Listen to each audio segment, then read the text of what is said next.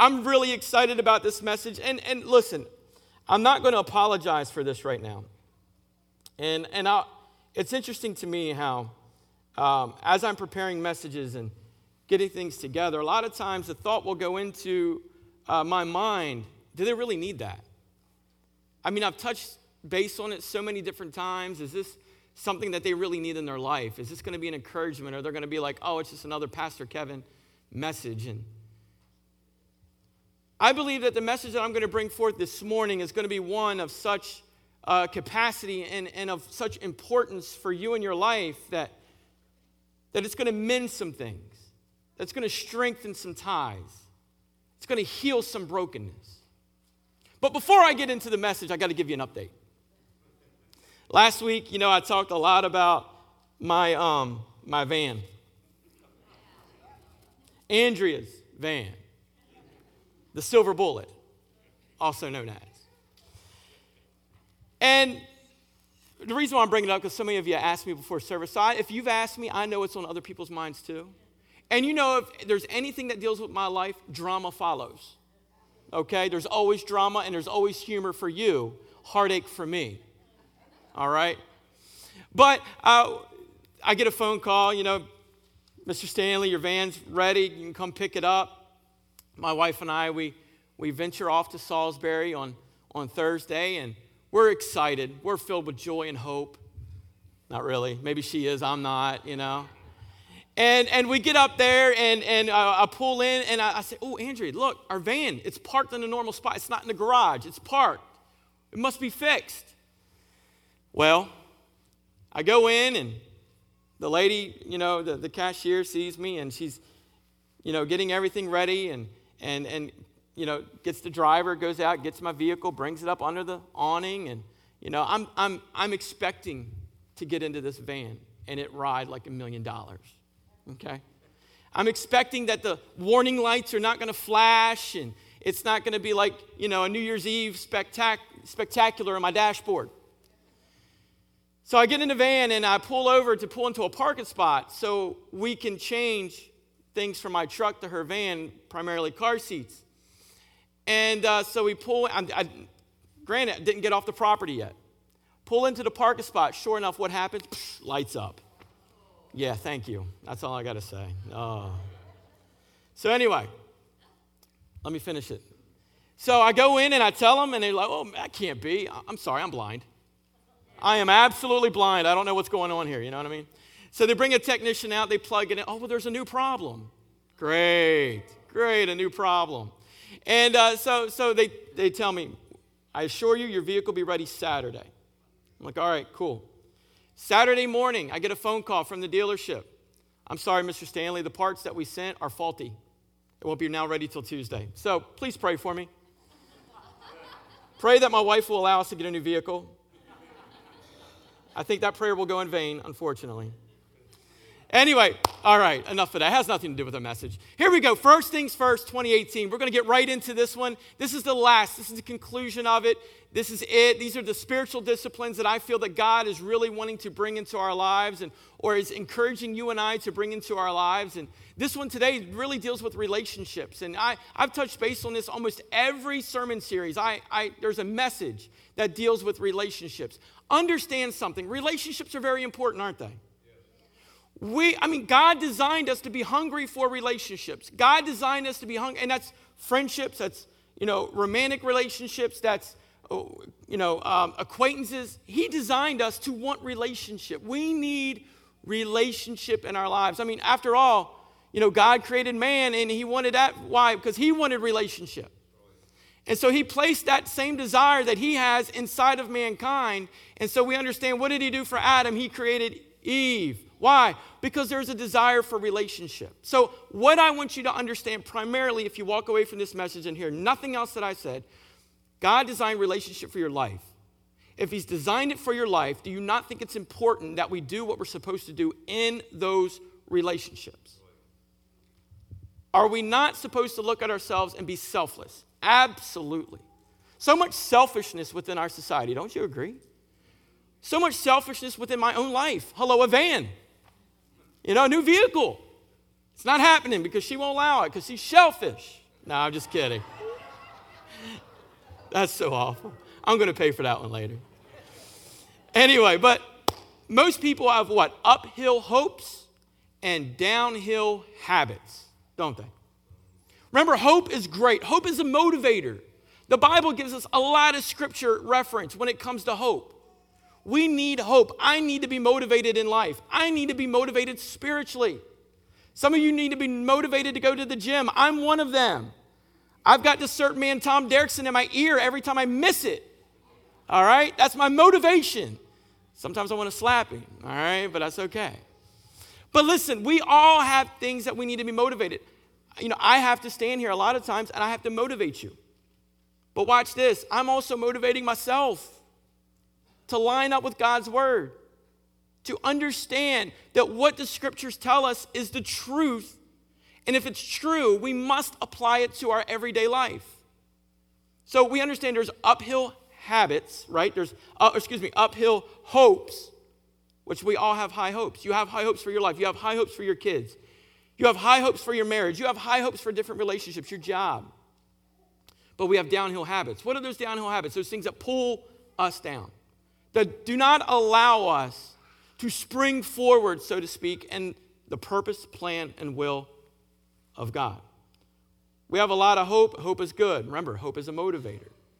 But without action, the hope has no meaning. Remember the quote by Aristotle? He said this, and I brought this out the first week. He says, "We are what we what repeatedly do." Think about that. In other words, who you are today is because of the decisions that you made yesterday. And who you're going to be tomorrow is the decisions that you made today. You want to know one of the greatest spiritual days of your week is not Sunday, but for the Christian church, it's normally Monday. Why? Because you've been challenged on Sunday to make a change, and you go full steam ahead on Monday, and then it kind of goes downhill from there. We need to be motivated and to bring change into relationships in our lives. Um, watch this inspiration is great, but if action doesn't follow being inspired, then your result will always become the same. Many church settings, uh, we are inspired and, and, and we have a, a knack of inspiration in that service. But my goal is not to just inspire you. I don't want to just bring you a message of reflection and how you can reflect on your life and be challenged. But I want to bring a message that gets you deep down into your core. That's my purpose as your pastor is to bring you a challenge, but make sure that challenge is bringing a change within the heart. You know, I'm big on that. Before anything on the outside can ever change permanently, there must be something happen inwardly in your soul, in your spirit, and in your heart. We're quick to say, oh, you know, I'm going to change this habit and I'm never going to do it again. And we'll go forth and we'll do the necessary steps to make sure we change that habit. And I'm not saying that's for everything, but a lot of times, the change will happen, but for only a season. But when we allow God to get involved inwardly, that change doesn't have to be seasonally, it can become a permanent change. I've seen oftentimes, especially as a youth pastor, dealing with, with, with teenagers, you know, they're very quick to respond spiritually. They really are. They're very quick to respond spiritually. They're, they're, they're, they're, they're motivated through words. They're motivated when someone is sitting there speaking to them about God's word, and you do it in such a way that challenges them and they accept the challenge, they'll go forth with it. But a lot of times, what happens is it's just a surface challenge, it's just a surface change. We must deal with the heart of the matter, and that is our heart.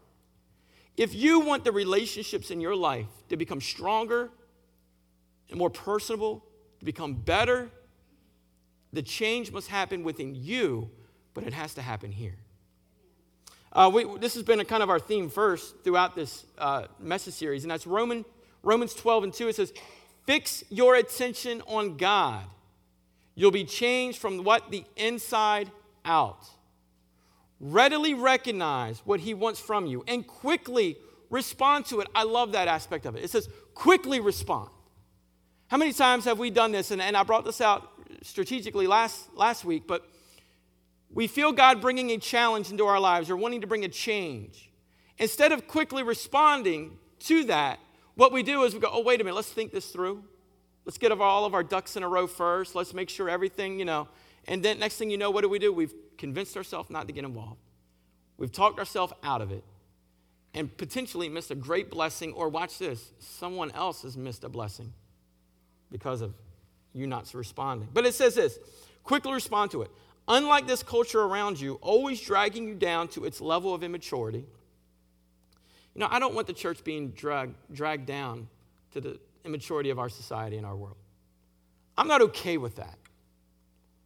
I understand who I am, and this is who I am. I'm one of God's children. God never intended me to be drugged down. If anybody's going to bring me down, it's going to be God Himself. But society's not going to bring me down. My friendships are not going to bring me down. God, that's not God's plan for your life. But watch this. The scripture goes on to say, dragging you down to its level of immaturity, God brings the best out of you, develops well formed maturity in you. So let me ask you this question Has the best been brought out of you yet in your life?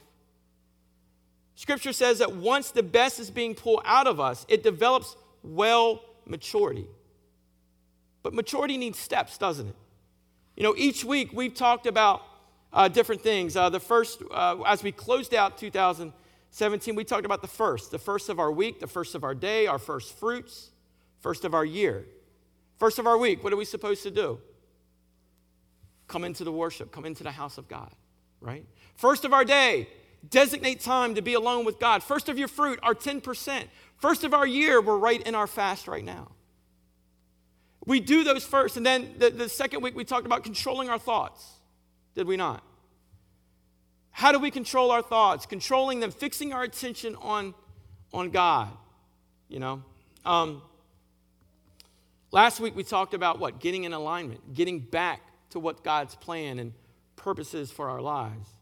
Alignment according to the gospel, according to the design that God has given us. If you recall, in the message, there was a scripture that was mentioned that said, God had a plan for your life first, and then what did He do?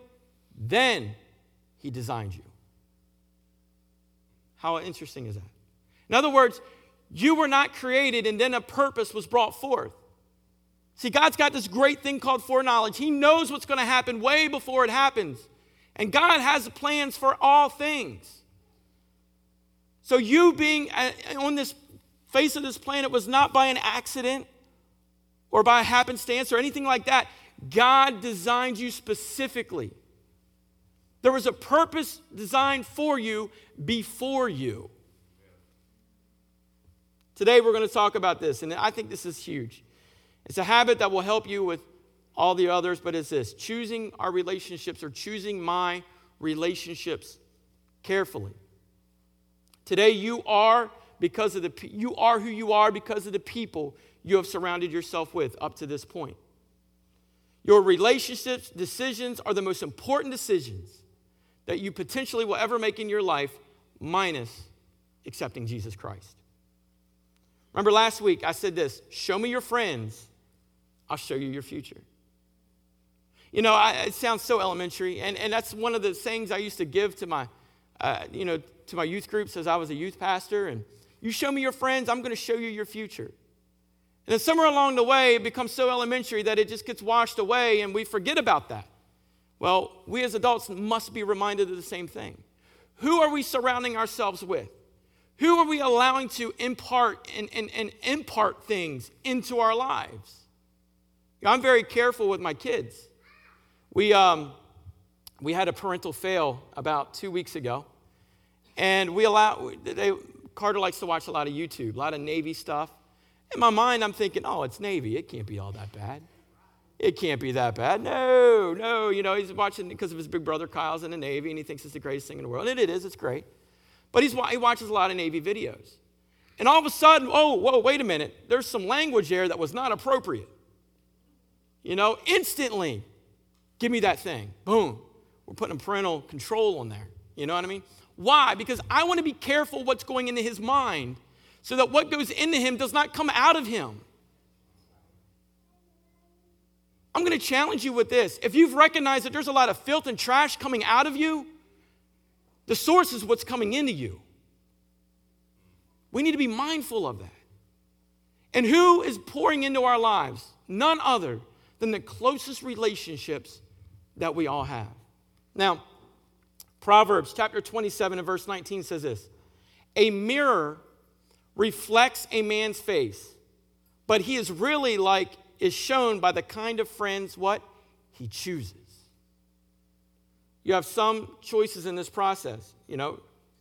You, you have the good friends who you look at, and maybe, maybe they're the godly example, and then you have the friends, I'm not going to say they're bad, but I'm going to say they might be bad for you.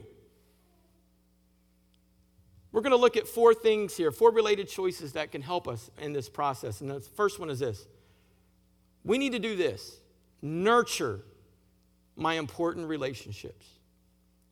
Nurture means to care and, and to, to give care for and encourage the growth or development of something. Or watch this placing an emphasis or giving care we need this within our relationship with God. We need that within our relationship of friendships. We need that with, watch this, in your marriage. Anything you value, you work for. It requires attention. It needs maintenance. Now, I'm gonna I'm gonna say this right quick here. Um, I received an email last, not this past Thursday, but Thursday before last, and said, uh, Pastor, it was from my boss. Okay, said, Pastor Kevin, you will uh, be Monday morning at my office for a, a new board that you're being placed on. Now, I'm going to be honest. In my mind, I was going, really? I don't need that. I, I got enough going on. I got my own church. I've got my family. We've got sports. You know, we've got van problems. You know, we've got all this. And I was like, I don't need, I don't even want to go to this, but I can't. You know, it's my boss. He tells me what to do, so I got to go. So Monday morning, I get into my truck and I make my way up to Baltimore to sit in this meeting. And I'll, I'll be honest, I went in kind of closed minded. Have you ever done that? Gone into something absolutely closed minded? Like, I don't care. Some of you came in here this morning closed minded, didn't you? Yeah. Open it. All right. But, but, you know, I went into the meeting kind of closed minded, like, you know, how can I get out of this? What kind of excuse can I give to get me out that it's not alive? You know, you've been there, right? Yeah. And, and so, you know, that's, that's my mind of, that's my frame of mind in the moment. And I get in there and we're talking about a pastoral covenant um, ministry for, for our region. And they wanted me to be a part of it. And um, I'm sitting there hearing some examples from other pastors from other regions, from other states they brought in. And it, you know, I'm sitting there thinking and I'm listening and I'm like, wow, you know what? This makes a lot of sense. This is, this is good stuff. This is, this is good. And so then he did this like you, you, were, you were sat in groups. There was four or five of you in a group. And you had to uh, talk about something that you would like to see happen in your relationships. How can that help you as a pastor to become better? Well, this one pastor, he, he comes up and he says, You know what? I find it hard to spend time with my family, but especially my wife, over the demands and the concerns of my church. And there was this older gentleman who's no longer a pastor, but he's a retired minister, and they brought him there for wisdom. You know what I'm saying? And he shared some really cool wisdom, let me tell you. All of a sudden, I'm glad I was in his group because all of a sudden he looked at him and says, You know what? You always designate time for your family, but more importantly, you always designate time for your wife over everything else. You never allow, see, my wife's not even here and I'm trying to give golden nuggets right now. Somebody tell her I'm saying good stuff. But we must nurture these relationships. We must nurture the relationships that God has given us. We must nurture your marriage. You know, I'm married to an angel. Oh, I heard the oh. That's so sweet. Every now and then she hits me with her wings too to knock me, you know.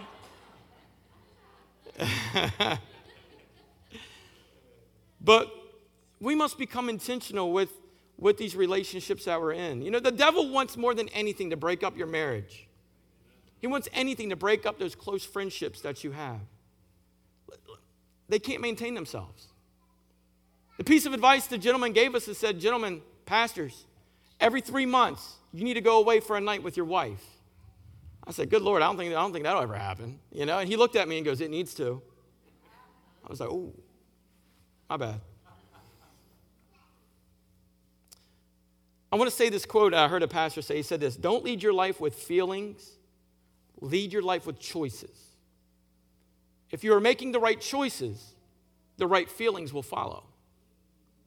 what kind of feelings are you having? What kind of feelings that, that, that, are not lining up with Scripture are you having in your life? It's your choices. What are the things you're not doing? Are you not getting into the Word? Are you not having time of prayer? Are you not fasting? What are you not doing? Uh, scripture here in 1 Peter chapter 4, verses 7 through 8 says, The end of all things is near, therefore be clear minded and self controlled so that you can pray. Above all, love each other deeply because love covers a multitude of sin. Disunity and dissension is of the devil, but love is from God Himself. Second one we're going to look at is restore my broken relationships. That's a painful process, isn't it? I'm not trying to, you know, disregard the pain maybe that you have gone through, but I want you to be careful and mindful of how you are approaching or handling this broken relationship. Romans chapter 12, verses 17, 17 through 18 says this Do not repay anyone evil for evil. I could stop right there. Do not. You want to. I get it. You know that prayer, Lord, I pray for that person, but I pray you give them what they deserve. You know what I'm talking about? You've been there. Maybe you've not said the prayer because you're holier than me, okay? But you've been there. I want them to feel the heartache. I want them to feel the pain. Pour it on them 10 times. Mm-mm. What the scripture says do not repay anyone evil for evil. If it is possible, as far as it depends on you, live at peace with everyone. Settle it in your heart. If they won't allow peace within the relationship, you can, though, allow peace within you. Let me repeat that. If they don't allow peace within the relationship, you can still allow peace within you. That means you have done everything you possibly can to bring peace to the problem. So, have you done what you possibly can do to bring peace to it? Jesus placed forgiveness in the Lord's Prayer. There are seven, ele- seven elements of the Lord's Prayer. In other words, seven elements that we need to repeatedly pray every single day. And one of those elements is forgiveness forgiveness of our sins, but also forgiveness of what? Those who have sinned against me. In other words, it's, it's kind of like this God's placing a, a, an importance here of, you want me to forgive you, but are you willing to forgive someone else? Watch the scripture in Colossians chapter 3, verse 13. It says this Bear with each other and forgive whatever grievances you may have against one another. Forgive as the Lord forgave you. The last part of that scripture uh, should be easy for us. I need forgiveness so badly that we should be willing to do that for anyone else. Who needs forgiveness? So, are you superior to the other person who you're holding a grudge against? They're seeking or they're maybe desiring forgiveness just as well.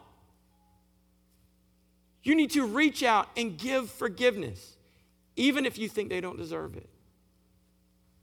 If we expect God to forgive us, then we need to expect to forgive ourselves and to offer forgiveness to others.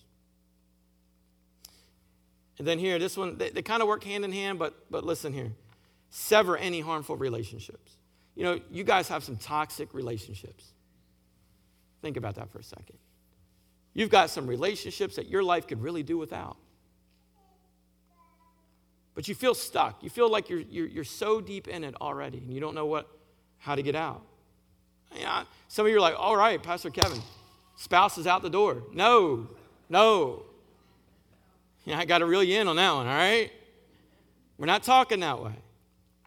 But the relationships that we have allowed in our lives, and we know that they are not good for us, we need to learn to sever them, cut them out. It includes that so called, and I'm going to be very honest with you here, includes that so called innocent, flirtatious conversation that you may be having with someone. That must stop. That can't be. You know, there's um, social media, it came about, and it's probably the worst thing that ever happened for marriages. A lot of relationships break up over social media. I'm going to give a story of a pastor. I heard him say this. He said he had this, uh, he knew of this couple in the community, a husband and a wife. And they both were on social media and they both found someone else to kind of flirt with. And then the flirting went into other things and went into deeper talks. And finally, miraculously, they both decided to meet up with the person that they were talking to, and neither one of them knew that the other was talking to someone.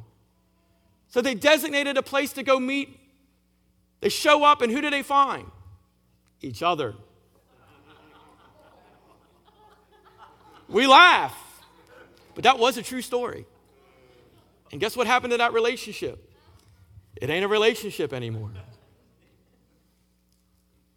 You know, I, uh, if, if you notice me, I, I encourage this. And I'm not trying to cause an argument for you guys later. Just let it go in one ear and out the other if you want to. But I encourage husbands and wives to have a joint social media account. I really do.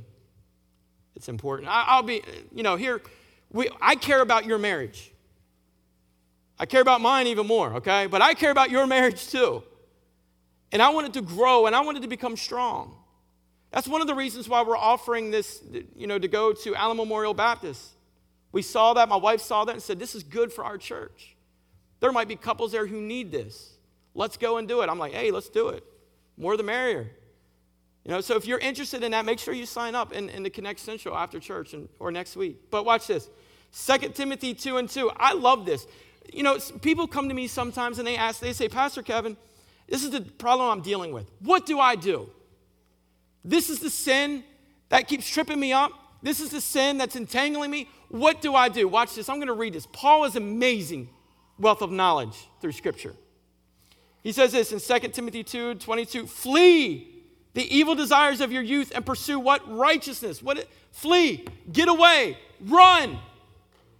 Don't, don't, oh, I'm going to mosey, but keep looking. No, go. Watch this. Another scripture. 1 Corinthians 15 35 or no, no, no, I'm, I jumped myself here. 1 Corinthians 6 and 18, I didn't give you these scriptures, I apologize.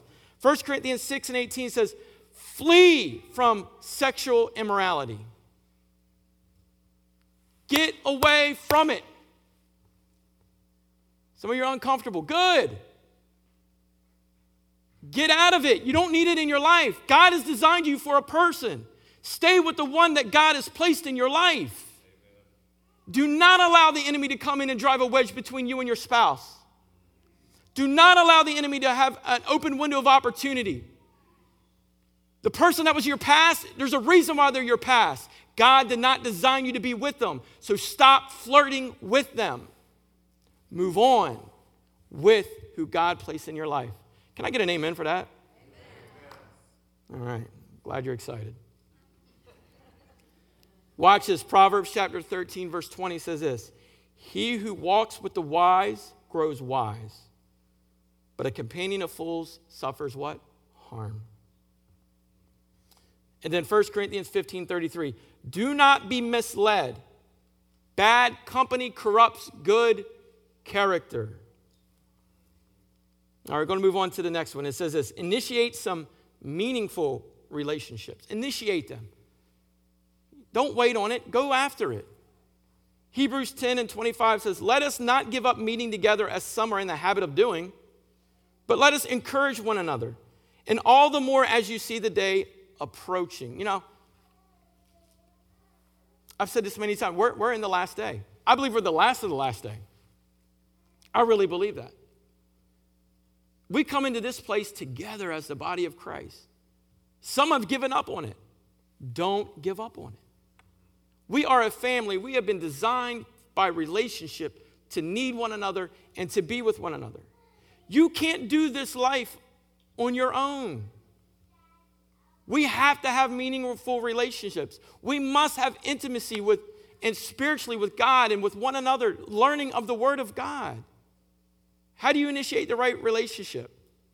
We're going to look at four things. Number one, develop my relationship with my church. Everybody needs my church. This church or another church. I prefer this church though. You need to belong. Ephesians chapter 2, verse 19 says this You are members, not just attenders, right? What does it say? You are members of God's very own family, and you belong in God's household with every other Christian. Don't be just a consumer of it, but be a contributor to it. When you are a member of something, what? You, you take on that responsibility, don't you? You want to see it succeed. You want to see great things come about. I'm going to give you a dumb example, but my wife and I, when we were dating, we were contributors. Or no, no, no, no, no. Hold on, I had that. What was the scripture? How did it go again? Oh, we were consumers. We were consumers. But when we got married, we became members. Members has its privileges, doesn't it? It also has its responsibilities too.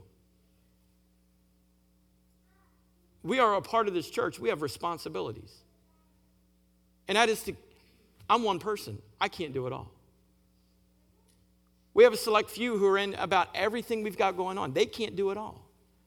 We must continue to, to, to expand our ministries and to grow. Uh, February the 11th, I believe it is, we have a, a, our uh, first for this year Dream Team meeting. Some of you came out to our Dream Team celebration there in, in, in, the fall, and we told you it was coming for the new year. Well, it's here. It's where we're going to allow you to sign up for different teams within our church and understand what those teams are and what they're about. It's at 5 o'clock on February the 11th. You need to come out and be a part of that. That's one way you can become a contributor and to do your part within this church. You see, I have a vision for this church. I got a huge, God has placed in me a desire for great things to happen. You, will see out here, um, here shortly, we're going to have our cafe will be open soon. I'm very excited about that. You know, you take ownership. You own these chairs, this carpet. You own this building. You know, I, I was looking at my house, as I was studying this, I was looking through my house and I was saying, how do I treat my home, being that I'm an owner of it? Well, when I go around, I see something needs to get done, guess what? I do it. We go after it. This is your place. You see a piece of paper on the ground, pick it up and throw it in the trash can. Don't complain about who didn't clean this week. Do something. Praise Him. Thank you.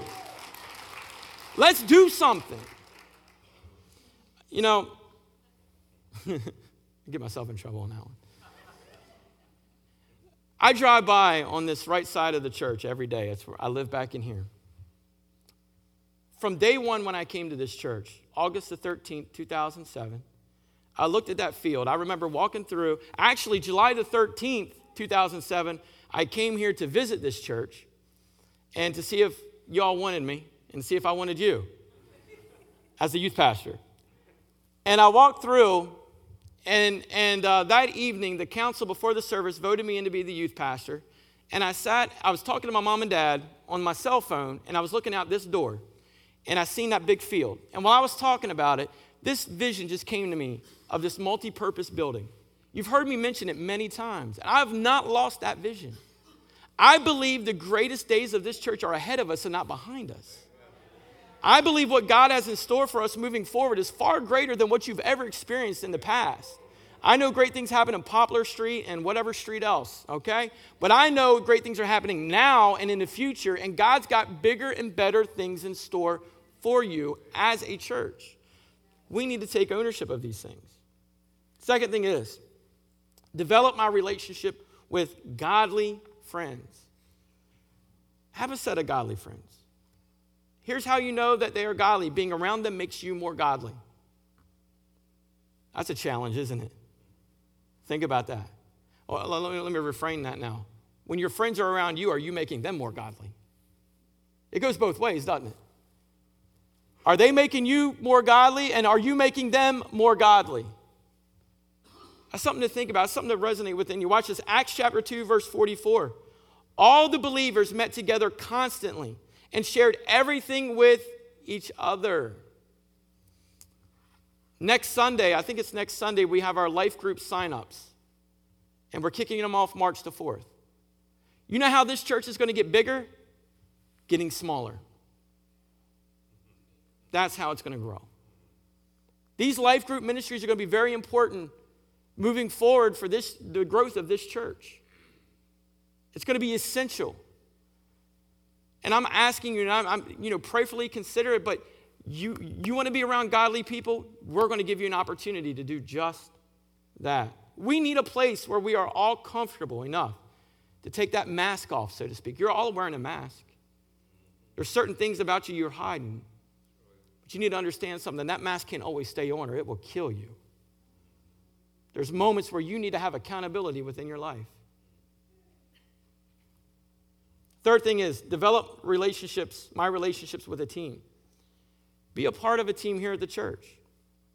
Ecclesiastes 4, verses 8 through 9 says this There was a man all alone. He had neither son nor daughter, or excuse me, son nor brother. There was no end to his toil, yet his eyes were not content with his wealth. Two are better than one because they have a good return for their labor. Coming together, being a team, doing something, laboring what God wants us to do, fulfilling what? The Great Commission. then the last thing, as I come to a close this morning, is this develop my relationship with God. And that's the most important. In your relationships, develop the one with God first. Um, have you ever imagined what it would be like if you all went if you went all in? Think about that.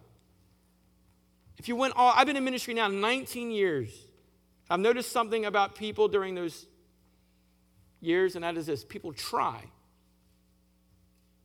People try. Watch, I'm a huge O's fan. They could lose every game of the I'm sorry. They could well, you're Yankee fans, so I'm really sorry for y'all, all right? They could lose every game of the year. Guess what's going to happen? I'm still going to sit there. I'm still going to root them on. Nothing's going to change. Why? Because I'm all in. I'm not trying to be a fan. I am a fan. I'm all in. This past week, I was looking at, they released the schedule and, or, or, or, you know, when you could go to the games. And I'm sitting there talking to my wife, all right, when, when we going? When we going? When we going? She's trying to push it away. I'm like, no, when we going? When we going? When we going? Why? Because I'm all in. I want to be a participant. I want to be there. I love it. They could win the World Series, and I pray they do this year. Or they could go 0 and 162. I pray they don't. But it doesn't matter. I'm still going to be all in. I think we need to take that attitude and have it with God too, don't you? We need to be all in when it comes to Him. Oftentimes we are triers triers when it's relationship with God. Well, if things are fitting and if it's, you know, convenient for me and it's a season where, yeah, I could allow God to be a part of my life. You know, we become triers. And the first thing, something doesn't go right. Next thing you know, church attendance becomes a lack. And next thing you know, we're not participating. Next thing you know, who knows? Let's go all in this year. We're closing out this message series, First Things First. Let's let God be the first of everything. I want to read the scripture. You can stand with me. I want to read the scripture in Jeremiah 29 and 13. It's really cool. Sums everything up, sums it all up. It says, If you look for me wholeheartedly, you'll find me. If you look for me wholeheartedly, you'll find me. So, who's ready to look for God wholeheartedly?